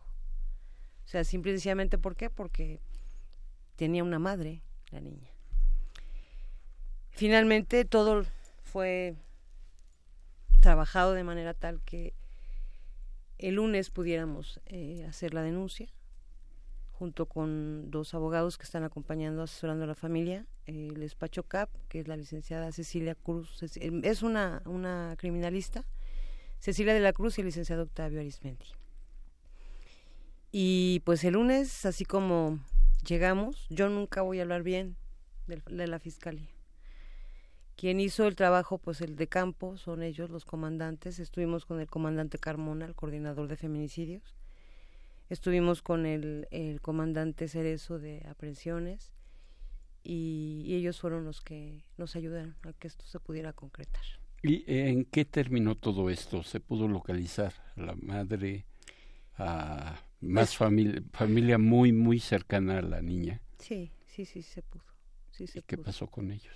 Ellos, ell- ellas de hecho son, son dos hermanas y pues son las que están poniendo toda la denuncia y, y algo que, que es importante y que desgraciadamente es, es lo que los medios de repente no alcanzamos a ver, ¿no?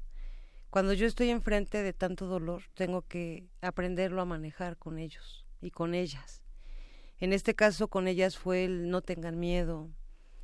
¿Por qué? Porque no se confía en las autoridades. ¿Y qué tal si nos hacen a nosotros algo, Frida? ¿Y qué tal si no va a pasar nada? Yo voy a estar con ustedes todo el tiempo, no las voy a dejar solas y los abogados, de hecho, no van a cobrar absolutamente un centavo. Entonces, o sea, el darles esta confianza es fue muy muy difícil como para que ok se hace la detención pero en ningún momento se había hablado de que se iba a dar a conocer nada hasta que todo esté realmente comprobado genéticamente porque esto representa en un momento dado la información que tú les proporcionas si hay por ahí alguna filtración eh, se presta para que los responsables se escondan, se vayan, huyan, eh, y también pues el mal manejo que desgraciadamente algunos medios de comunicación hacen de este tipo de eventos que los hacen sangrientos así como que eh, eh, demuestran más o resaltan la situación de la violencia, el feminicidio y todo esto, pero ven, no ven eh, eh, lo que hace rato tú me dijiste, ¿no? Que le ponen ahí dignamente enterrada, dignamente en un lugar donde va a descansar.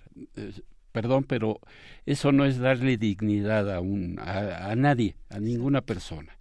Darle dignidad a una persona es cuando está en vida y en todo momento. Pero, y no nada más cuando te mueres y eh, nunca nadie, hay gente que familiarmente no, no le cae bien a la familia, pero cuando se fallecen, este, ahí están todos, ¿no?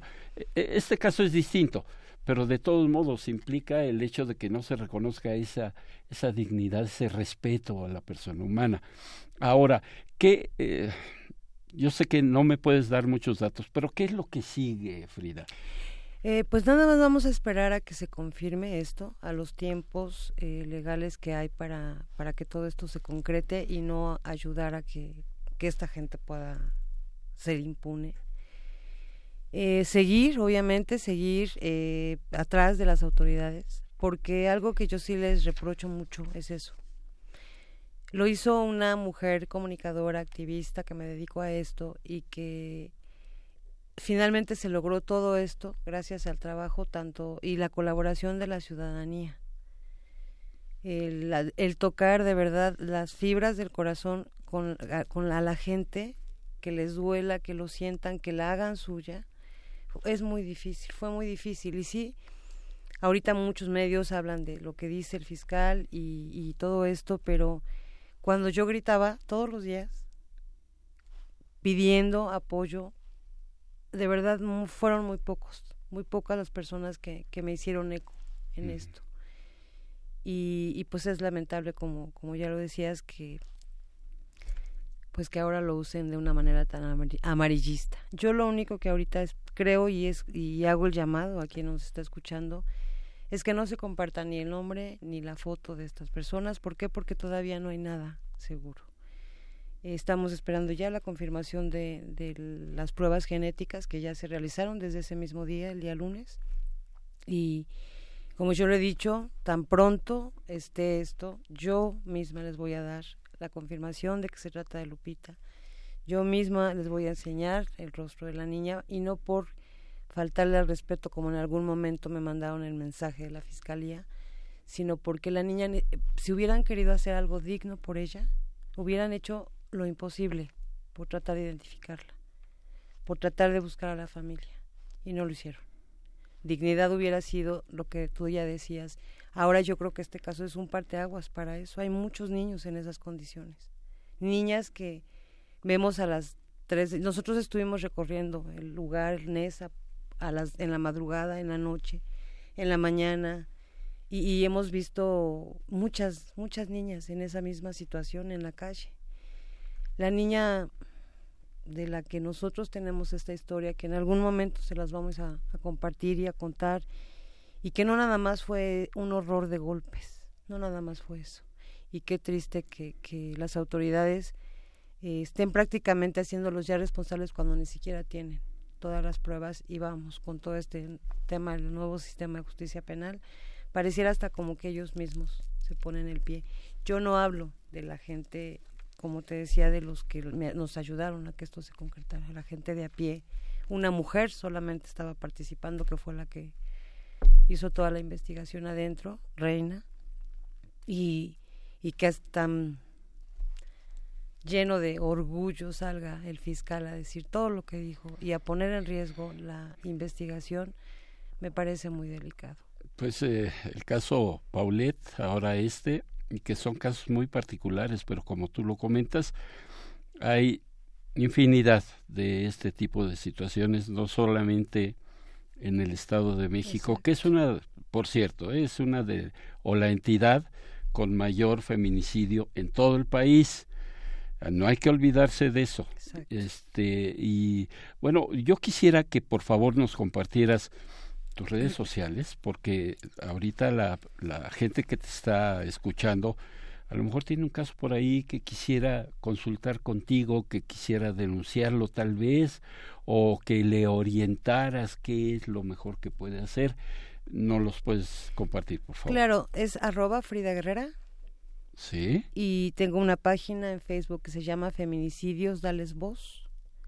Eh, obviamente mi muro, que está abierto, no, no necesitan ser mis amigos para ver todo lo que publico ahí, es totalmente para mostrar el tema del feminicidio. Eh, y esa es, esa es la función, Jorge. Yo, desde que empecé a hacer esto, el feminicidio, no nada más es documentarlo, es ir a buscar familias, es quitar cifras y poner rostros y contar sus historias y que se vea que son mujeres que han sido arrancadas de familias, que asesinan a familias completas, que no es un feminicidio que se queda en tal vez porque fue tonta y no lo dejó o porque andaba en las en malas compañías o salió a la calle. Perdón. Es son historias, son sueños, son vidas truncadas que se que se terminan por la decisión de un sujeto. ¿Por qué? Porque en este país se pueden cometer crímenes, nos pueden seguir asesinando todos los días y no pasa absolutamente nada. Tenemos que hacer esto, obligar a las autoridades a que trabajen. Las familias son las que investigan, las que preguntan, las que hacen lo que desde lo que yo pude hacer se hizo, que fue absolutamente todo, todo el trabajo y que esto es lo que desgasta a las familias. La negación en muchas, en muchas ocasiones, la indiferencia, la insensibilidad y que yo le digo a las familias, búscame, yo cuento la historia, pero grita, tú eres la voz ahora de ella. Grita, porque si no gritas, nunca va a haber justicia. Esa es la invitación. Pues eh, te agradezco mucho que hayas estado con nosotros para que nos eh, abra los ojos a este respecto, porque tú bien lo dices, uno como informador muchas veces dice tantos feminicidios, que si el Estado de México es el que más tiene y todo, pero no se ven los nombres, no se ve el fenómeno como tal. Eh, y, y lamentablemente en ese error, en esa mala práctica, incurrimos muchos de nosotros, y me incluyo, porque vemos simplemente las cifras, las estadísticas, pero no vamos más allá, va- no vamos a, a ver la, la raíz, el origen de este, de este mal social que tenemos, que es el feminicidio, en este caso del que estamos hablando. Entonces, eh, por lo pronto, te agradezco muchísimo que hayas estado con nosotros y por favor, si cuando tú tengas, en este caso, algo ya más concreto, te agradeceríamos que nos lo hicieras saber. Con todo gusto aquí vamos a estar. Y ya nada más para irme, te comento rapidísimo que, de hecho, estos días eh, con las familias yo tengo un chat, WhatsApp con familias de Durango, de Veracruz, de Michoacán, de muchos lados. Y están escribiendo cartas para estos días, porque son días que les pegan mucho. Yo con todo esto de, la nena he tenido que dejar truncada de mi- mucho de mi trabajo, pero hemos estado publicando. Yo tengo un blog también que se llama fridaguerrera.blogspot.mx y además nos publican en muchísimos, muchísimos lugares. eh, Con Fernanda Tapia tenemos un espacio. eh, en diversos medios en, en Oaxaca, en Puebla, en muchos lugares donde estamos compartiendo estas cartas. Ojalá y, y pues que nos esté escuchando ahora, si no nos conocían, se sumen. Y es con toda esta intención de mostrar eh, cómo es que hacen falta estas mujeres y estas mujeres que todas tienen nombres y que todas, todas tienen que tener justicia. Muy bien, pues muchas gracias Frida por haber estado con nosotros. Gracias a ti. Prisma RU. Relatamos al mundo. Porque tu opinión es importante, síguenos en nuestras redes sociales, en Facebook como Prisma RU y en Twitter como arroba PrismaRU. Queremos escuchar tu voz. Nuestro teléfono en cabina es 55 36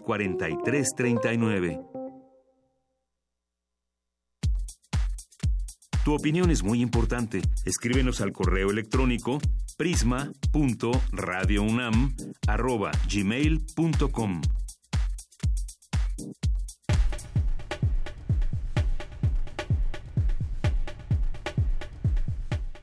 Bueno, ahora le presento la información de mi compañera Dulce García, porque un becario zapoteco se titula en Teatro y Actuación en la UNAM.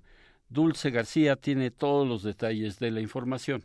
Muy buenas tardes al auditorio de Prisma RU. David Illescas Mendoza, hablante al 100% de su lengua materna y único alumno de la carrera de actuación, beneficiario del sistema de becas para estudiantes indígenas del Programa Universitario de Estudios de la Diversidad Cultural y la Interculturalidad, decidió dedicar su tesina a la pastorela de San Juan Tabaa, un rescate identitario de una comunidad zapoteca, para que futuras generaciones sepan el origen de esa representación, cómo llegó a su pueblo y sobre todo cómo se organiza. Con su trabajo quiso reconocer, rescatar y patentar la existencia de la obra y para ello buscó hacer un vínculo entre su comunidad y el mundo exterior. Explica que al participar en la pastorela, los jóvenes asumen valores como responsabilidad, honestidad y respeto hacia el trabajo del otro. Para realizar su investigación, el joven de 24 años hizo entrevistas directas con integrantes de la comunidad, indagó sobre la conquista espiritual y describió la postura de los tabaeños ante dicho suceso. En San Juan Que significa cuatro tumbas en zapoteco y que es una población en la Sierra Norte de Oaxaca, localizada a 52 kilómetros de la capital del estado, la pastorela comenzó hace más de 150 años.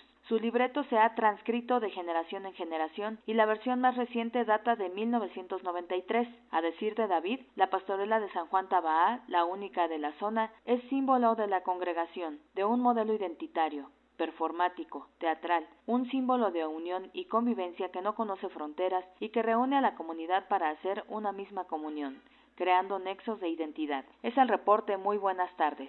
Sí. Bueno, eh, vamos a escuchar la, la nota de Virginia Sánchez porque en estas eh, fechas navideñas es común que se regalen animalitos de compañía, canes sobre todo. Vamos a escuchar a Vicky.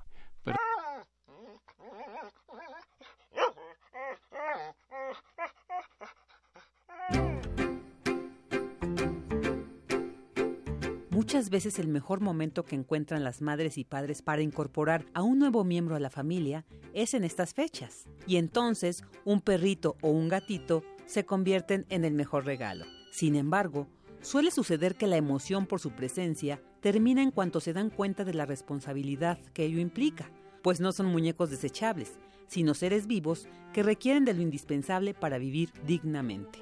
Es por ello que Alberto Tejeda Perea, académico de la Facultad de Medicina Veterinaria y Zootecnia de la UNAM, nos comparte ciertas recomendaciones y consideraciones para tomar en cuenta antes de integrar un animalito en la familia. Para empezar, nos señala que la decisión no debe tomarse a partir de la insistencia de los pequeños y las pequeñas, sino de la convicción de que toda la familia asumirá la responsabilidad y así los mayores tendrán la paciencia para enseñarle a sus hijos al respecto. Hay quienes en vez de perros o gatos se deciden por otras especies, como hámsters, conejos, peces, pájaros, tortugas o pollitos, porque consideran que son más fáciles de manejar. Pero es todo lo contrario, pues requieren de una dieta y ambientes específicos. La edad de las y los pequeños también es importante, por lo que recomienda que sea cuando ya estén en primaria para que se pueda establecer un lazo saludable entre ellos. También resalta lo importante que puede ser tener un compañerito de este tipo cuando son hijas o hijos únicos. Asimismo, detalla que en general los perros pequeños se adaptan más rápido al entorno familiar, aunque hay algunos como los labradores o los golden retriever que son muy pacíficos y como se dice popularmente, niñeros, aunque en este caso sí es importante que la casa donde habiten tenga el espacio suficiente. Y bueno, pues sabemos que la venta de mascotas es muy común. Sin embargo, y dado los altos índices de perros y gatos callejeros, que muchas veces fueron abandonados después de vivir en casa, nos obliga a comenzar a asumir una actitud responsable con esta situación y la adopción es una buena forma de hacerlo, para el bien de nuestros hijos, de nuestra familia y de nuestra sociedad.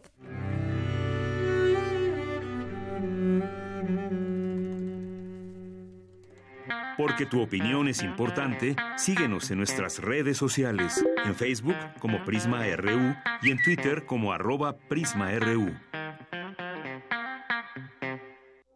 Queremos escuchar tu voz. Nuestro teléfono en cabina es 55 36 43 39. Baúl de citas.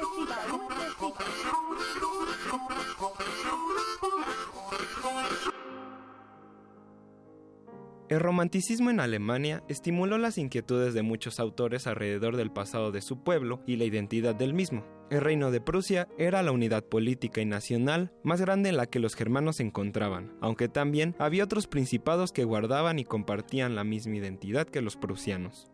La poca cohesión política que dominó desde mitades del siglo XVIII en Prusia habían relegado las expresiones propias de esa nación, incluyendo su lengua, al ser desplazada al segundo plano por el latín que era enseñado en sus universidades. Pese a ello, con el movimiento Sturm-und-Drang, en los últimos años del siglo XVIII, diferentes autores decidieron afirmar la importancia de la lengua alemana al crear y publicar obras en ese idioma, como el propio Goethe y Las tribulaciones del joven Werder en 1774, considerada uno de los primeros textos en alemán del lenguaje poético moderno. El avance del francés como lengua privilegiada y la invasión de Napoleón al reino de Prusia en 1806 solo hizo más importante el reafirmar su lengua, esta vez como un elemento de resistencia. Justo ese mismo año, los recién graduados en Derecho, Jacob y Wilhelm Grimm, mejor conocidos como hermanos Grimm, emprendieron la mayor de sus labores. La escondida cultura popular alemana, despreciada por las clases dominantes, debía ser expuesta y rescatada como un símbolo identitario, sentimiento que el romanticismo exaltó y los hermanos Grimm estaban muy preocupados de tal forma que en una suerte de folcloristas decidieron ir en busca de la gramática y filología alemana, a partir de la tradición oral, reuniendo los relatos, leyendas, mitos y canciones de todo aquel que quisiera dar cuenta de ello, escuchando a gente de todo oficio, en tabernas, mercados o hasta sus hogares, para así recopilar cada historia de manera escrita.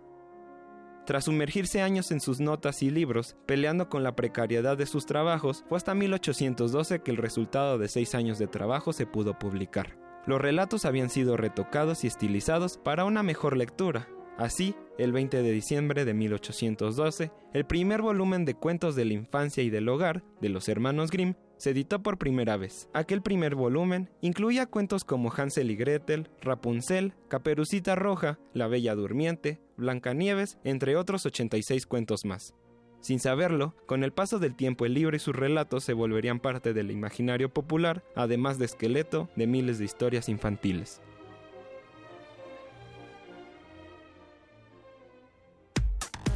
Relatamos al mundo. Relatamos al mundo.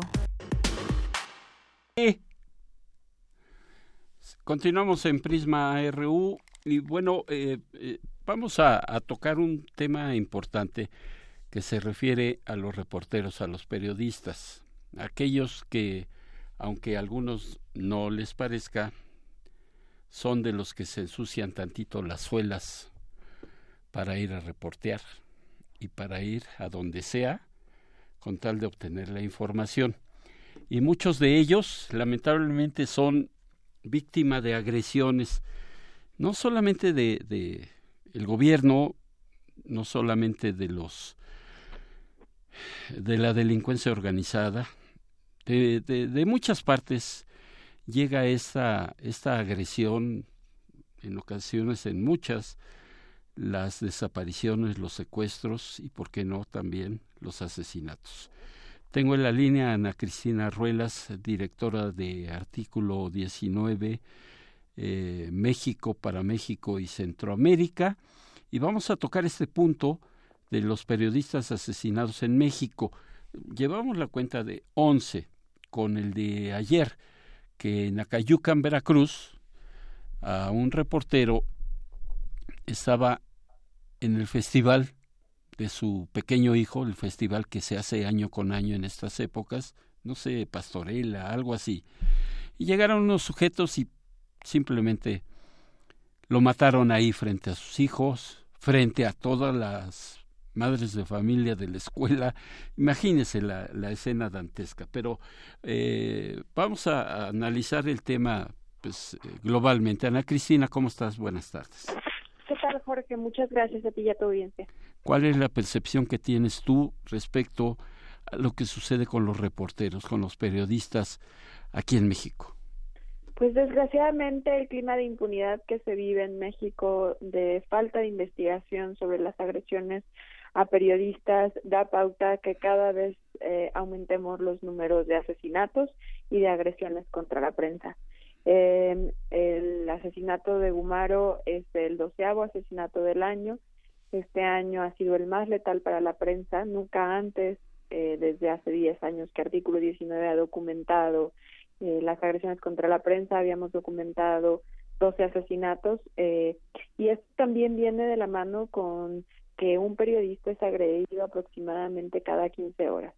Eh, hay que tomar en cuenta aquí que los periodistas son eh, la voz de la información, lo, quienes nos están tratando de señalar lo que está ocurriendo en el país, quienes están tratando de proveer información de interés público y hay que tomar en cuenta que la mayoría de los periodistas que han sido agredidos en este año, por lo menos, han sido periodistas que estaban investigando hechos, por un lado, de narcotráfico, pero por otro lado también de corrupción y política.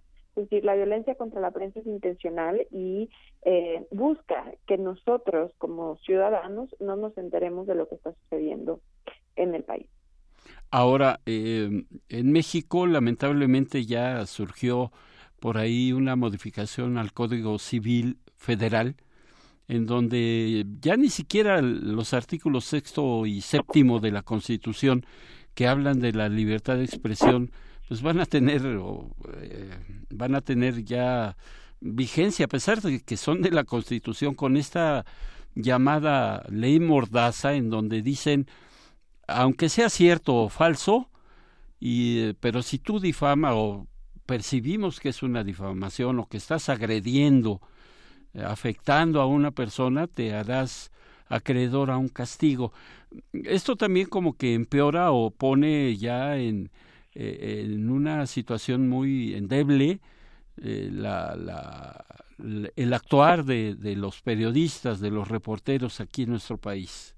Bueno, eh, ciertamente la modificación del Código Civil se hizo recientemente, pero hay que tomar en cuenta que la Suprema Corte de Justicia eh, y el artículo que le sigue al, al, artículo modificado realmente son artículos que pueden expandir la garantía de libertad de expresión. Eh, de alguna manera el legislativo y el ejecutivo no han podido ir en contra de estos avances progresivos que ha logrado la Suprema Corte de Justicia a través del tiempo, pero sin duda hay algo que llama mucho la atención y es buscar las diferentes medidas legales y cuasi legales para restringir los flujos efectivos de información a través de normas que pueden llegar a criminalizar el ejercicio periodístico. Todavía tenemos más de la mitad de los estados de la República que siguen tipificando delitos eh, por difamación, calumnias, injurias, ultrajes, etcétera. Incluso hay legislaciones estatales que criminalizan la modificación de imágenes de funcionarios públicos eh, como los memes, aunque parezca sí. algo algo irónico, la verdad es que para mí hasta me da risa, eh, pero bueno, existen en seis estados de la República y este lo que es una realidad es que en aquellos estados en los que no existen estos tipos penales, las autoridades sí buscan a través de la violencia institucional y las demandas de daño moral reducir o impactar o censurar, intimidar a las y los periodistas. Esto es algo que hemos visto en diferentes casos, por ejemplo, lo vimos este año en el caso de Sergio Aguayo, eh, caso de San Juana Martínez, etcétera, que también han sido sujetos de demandas de daño moral por haber eh, señalado o advertido información de interés público sobre funcionarios públicos. Es cierto. Y bueno, eh, ¿qué haría falta desde tu punto de vista, Ana Cristina, para que esta situación se revertiera? Eh, vamos, para que hubiera una una situación de, de protección para los reporteros, los periodistas, los informadores. Eh, sería cuestión de cuestión de, de, cortar de tajo, de hacer algunas modificaciones. ¿Qué, qué, qué es lo que se puede hacer a, a lo que tanto autoridades como la delincuencia, como todos ellos que han agredido a reporteros, qué, qué se puede no sé, buscar para darle una solución? Pues precisamente, Jorge, la primera acción que se tiene que tomar tiene que ver con el combate a la impunidad. Mientras no haya ningún mensaje por parte de las autoridades de que existen consecuencias ante las agresiones y asesinatos a periodistas, no va a haber una reducción de las agresiones a periodistas, aunque crees mecanismos de protección, aunque tengas una fiscalía especializada, aunque tengas las mejores instituciones, si esas instituciones no cumplen con su función y no garantizan que eh, aquellos perpetradores de las agresiones contra la prensa sean sancionados, que haya verdad específica de lo que pasó, entonces es una de Además, eh, tomando en cuenta esto que te señalo de la criminalización del periodismo, es intolerable. perdón, Ana Cristina, perdón, pero es que estamos teniendo aquí, híjole, no, no quiero pensar mal, pero estamos teniendo por ahí una interferencia, algún ruido ahí medio raro. ¿Nos permites en un minuto?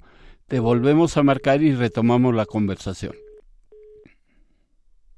Bueno, pues estamos ah, eh, platicando con Ana Cristina Ruelas, eh, directora de Artículo 19, eh, respecto a esta situación que están viviendo los periodistas. Y como lo dice ella, yo, yo di cuenta de 11 periodistas. Sí, pero eso fue hasta ayer, porque el de Acayucan, eh, que fue muerto en una escuela primaria, en la escuela de su hijo, eh, representa ya el número 12 y bueno, pues eh, esta situación ella nos platicaba o nos platica de la impunidad que se está o que se presenta a diario, esto es, y no solamente contra los periodistas, sino para la población en general. Lo contaba o nos eh, daba cuenta Verónica Villalbazo o Frida Guerrera en el caso de esa pequeñita allá en el Estado de México la impunidad para todo mundo es el problema más grave. Ya olvídese usted de la corrupción, eh, el burocratismo, los malos manejos financieros, olvídese usted de todo eso.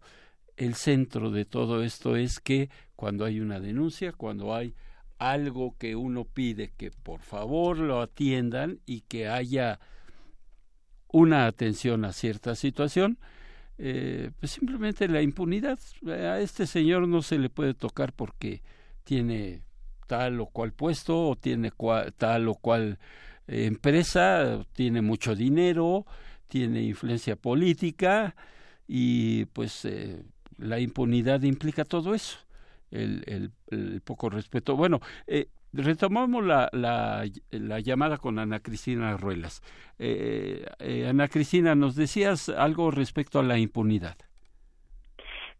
Comentaba que por un lado una de las acciones importantísimas es el combate a la impunidad, pero por otro lado también es importante que haya estas eh, acciones de derogación por parte de los legislativos de todas las normas que criminalizan actualmente la libertad de expresión.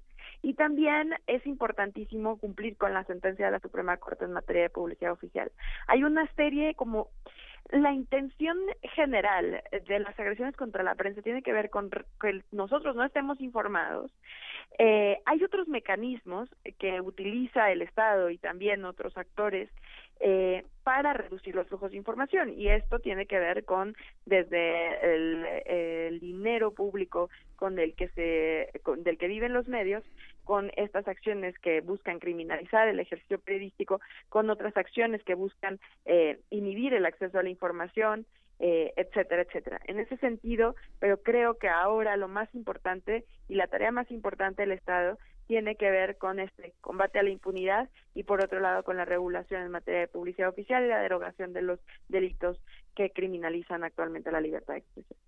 Cierto, porque son situaciones añejas ya, este, Ana Cristina, porque esta publicidad que se le da a los medios, sobre todo a los grandes, donde se les paga cantidades millonarias por la publicidad o porque hablen bien de tal o cual persona, eh, iba acompañado también para el propio reportero eh, con el yo recuerdo el, la palabra del, del chayote, el chayo, el embute, la dádiva, el este la atención, porque también ya muchos reporteros decían que no va a haber atención para para la fuente y los regalos de fin de año, las fiestas, en fin, una serie de situaciones que no solamente es la publicidad, sino otras estrategias que se tienen para poder coartar la, la libertad de expresión o que o detener la crítica. Esto es que no hables mal de tu funcionario, del funcionario en turno, en el caso del gobierno, y en el caso de la delincuencia, pues que no hables mal de un señor que se dedica a dañar la salud de todos los, los habitantes de un país, en este caso México. Entonces, este, creo que son muchas cosas que están alrededor de esta agresión a periodistas y reporteros, eh, Ana Cristina. Para terminar, yo quisiera preguntarte esto, ¿qué otros factores crees tú que influyan en, en esta dinámica de agresión a reporteros? Pues definitivamente las violencias se van mutando y cada vez, como tú mencionas, vamos viendo que que hay más formas de violentar y de intimidar. Precisamente este año, haciendo el recuento un poco de lo que hemos lo que hemos descubierto, es que eh, las medidas más sofisticadas para intervenir comunicaciones, para eh, eh, espiar a las y los periodistas se han vuelto también una medida muy eh, clara no solamente para generar intimidad e intimidar eh, para intimidar a las y los periodistas y defensores de derechos humanos sino también porque impulsan nuevas narrativas y esto es algo con lo que tenemos que tener mucho cuidado porque imaginen eh, ustedes tú Jorge tu auditorio lo que significa que la gente sepa exactamente lo que hay en tu celular y lo que conversas a través de tu celular en un ambiente en el que tú supones que es privado. En ese sentido, pues al final lo que estamos viendo es cómo eh, de, de, diferentes maneras se busca pervertir los flujos de información y generar un estado de miedo, un estado de censura. Bueno, pues eh, grave la situación, eh, difícil la salida, pero no imposible, por supuesto.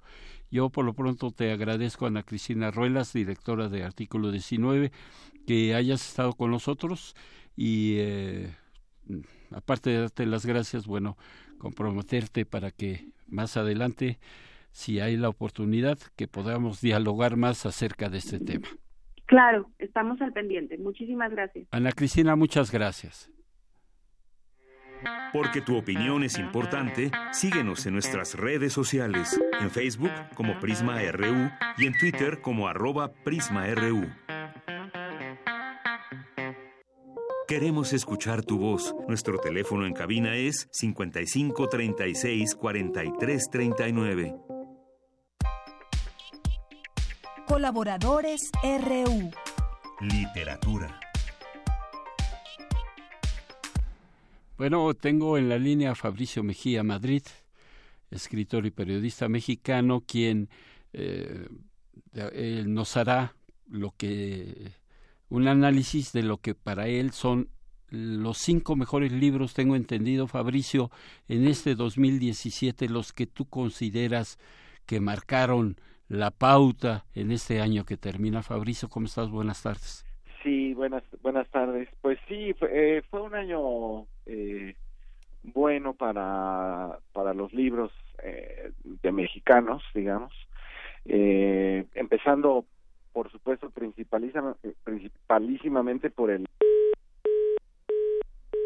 Bueno, pues estamos hablando de la libertad de expresión. No sé qué es lo que pasa con nuestras líneas telefónicas, o sea, ojalá sea exclusivamente que está fallando la línea telefónica, que haya algún problema por aquí con, con la fibra óptica y que sea solamente eso. Yo espero y confío en que sea exclusivamente eso. Pero, este, bueno, retomamos la llamada. Fabricio, adelante, por favor. Entonces decía yo que Patria de Paco Ignacio Tadeo II es una historia de las ideas y de los personajes detrás de las ideas del liberalismo radical, lo que Paco Ignacio II llama el liberalismo rojo. Eh, estamos hablando de Manuel Altamirano, estamos hablando de Francisco Zarco, eh, principalísimamente para mí, eh, Ignacio Ramírez el Nigromante, y es curioso que en el libro son tres tomos, este que pueden regalar y comprar en esta Navidad con los aguinaldos.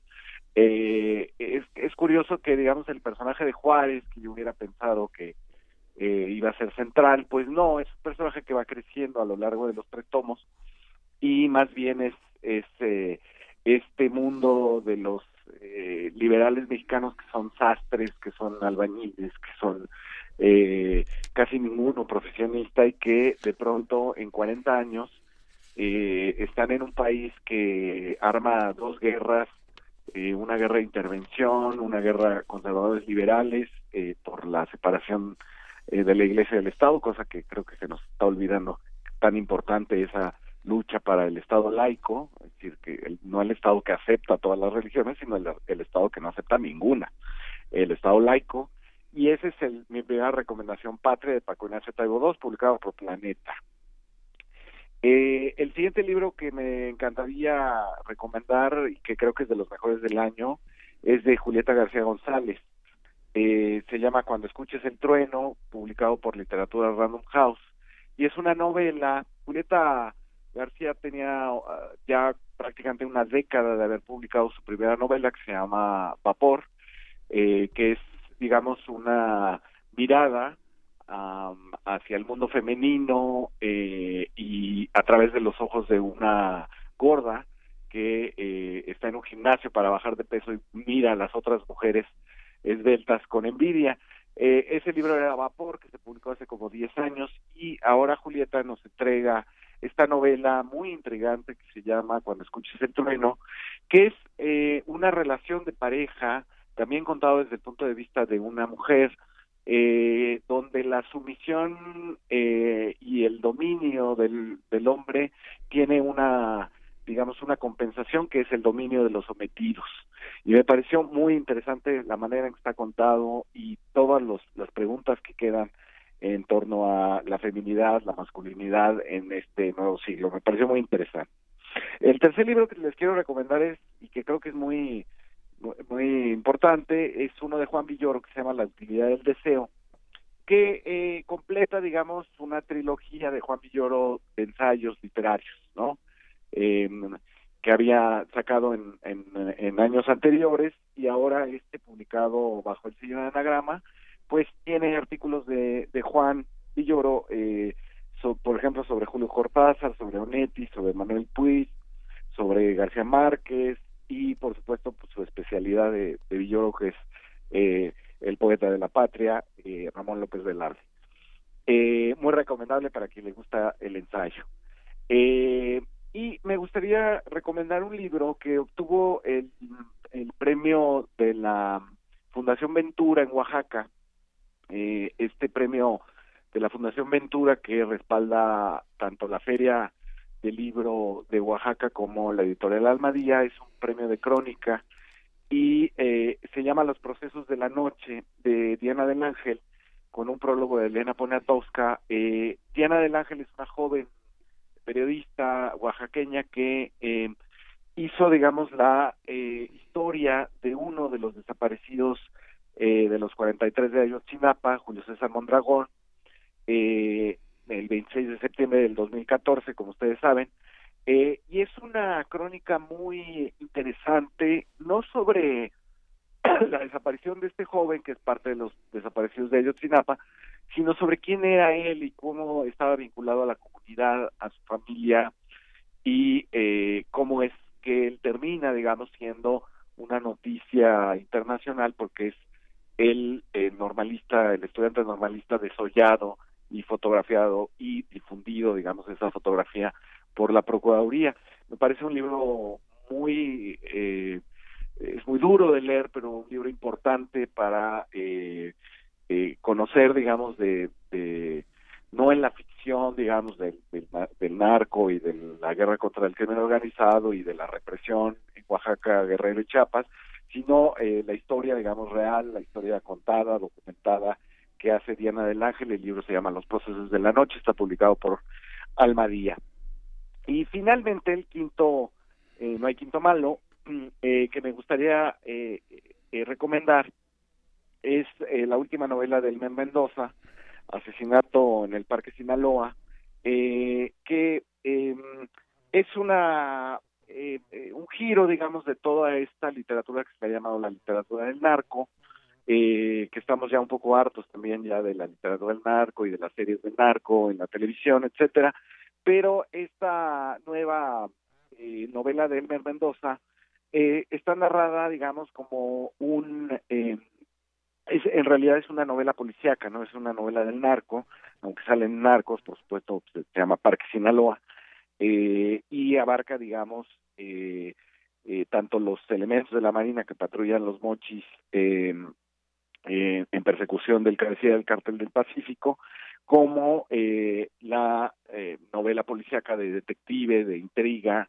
bastante vertiginosa, bastante laberíntica, de este autor Hermen Mendoza, que nos tiene ya acostumbrados, digamos, a eh, estas narraciones eh, que él hace desde, desde Sinaloa. Y esos serían mis cinco libros del año, me parece eh, que con eso tienen una buena cantidad de dinero que gastar y que regalar. Bien, y eh, aparte, yo quiero preguntarte, Fabricio, si hay alguna eh, compra o, que algún libro de los ante, de hace años pudieran tener un, un, como que un repunte, como que un regreso, ¿no? Lo que ahora hacen muchos artistas de estos pop, que el reencuentro, que si el regreso, la reaparición, alguno de estos libros que, que pudieran ser de importancia que en su momento fueron famosos, que fueron muy leídos y que podríamos recomendar también para nuestros amigos del auditorio. Pues fíjate que yo este año, eh, qué curioso que lo digas, porque releí bastantes cosas y una de las cosas que me pareció que sigue valiendo mucho la pena eh, el libro, no la película, es eh, La insoportable heredad del ser de Milán Kundera. Tiene resonancias todavía esa novela pues de los finales de los ochentas, eh, ubicada en Paga, eh, en, en el en el 68 está ubicada esta novela, pero me parece que tiene todavía resonancia y cosas interesantes por por el periodo eh, tan farragoso que estamos viviendo los mexicanos para tratar de deshacernos de el autoritarismo y, y, y la antidemocracia y el partido único o, o, ya ya no sé son los partidos únicos. Eh, es una lectura interesante porque digamos frente a la película eh, que es pues la historia sexual del médico en realidad la insoportable verdad se, se trata de una pregunta sobre la vida privada y política y el mal, hacer el mal o hacer el bien y esa duda, digamos, existencial me sigue pareciendo muy muy actual. Este, ya ya dices que parecemos ya los de RBD que este eh, no este, se presentan eh, tienen despiden, reencuentros cada mes. Se despiden y se reencuentran cada mes. Este, también este los caifanes, ¿no? Este, pero pero no, yo creo que todavía sigue siendo una novela este, digna de leerse y por supuesto yo siempre voy a recomendar quien no la haya leído que la lea es una maravilla si una noche de invierno un verano un, si una noche de invierno un viajero de Italo Calvino Fabricio te agradezco muchísimo tu colaboración y seguimos en contacto. Sí muchas gracias. Feliz navidad. Igualmente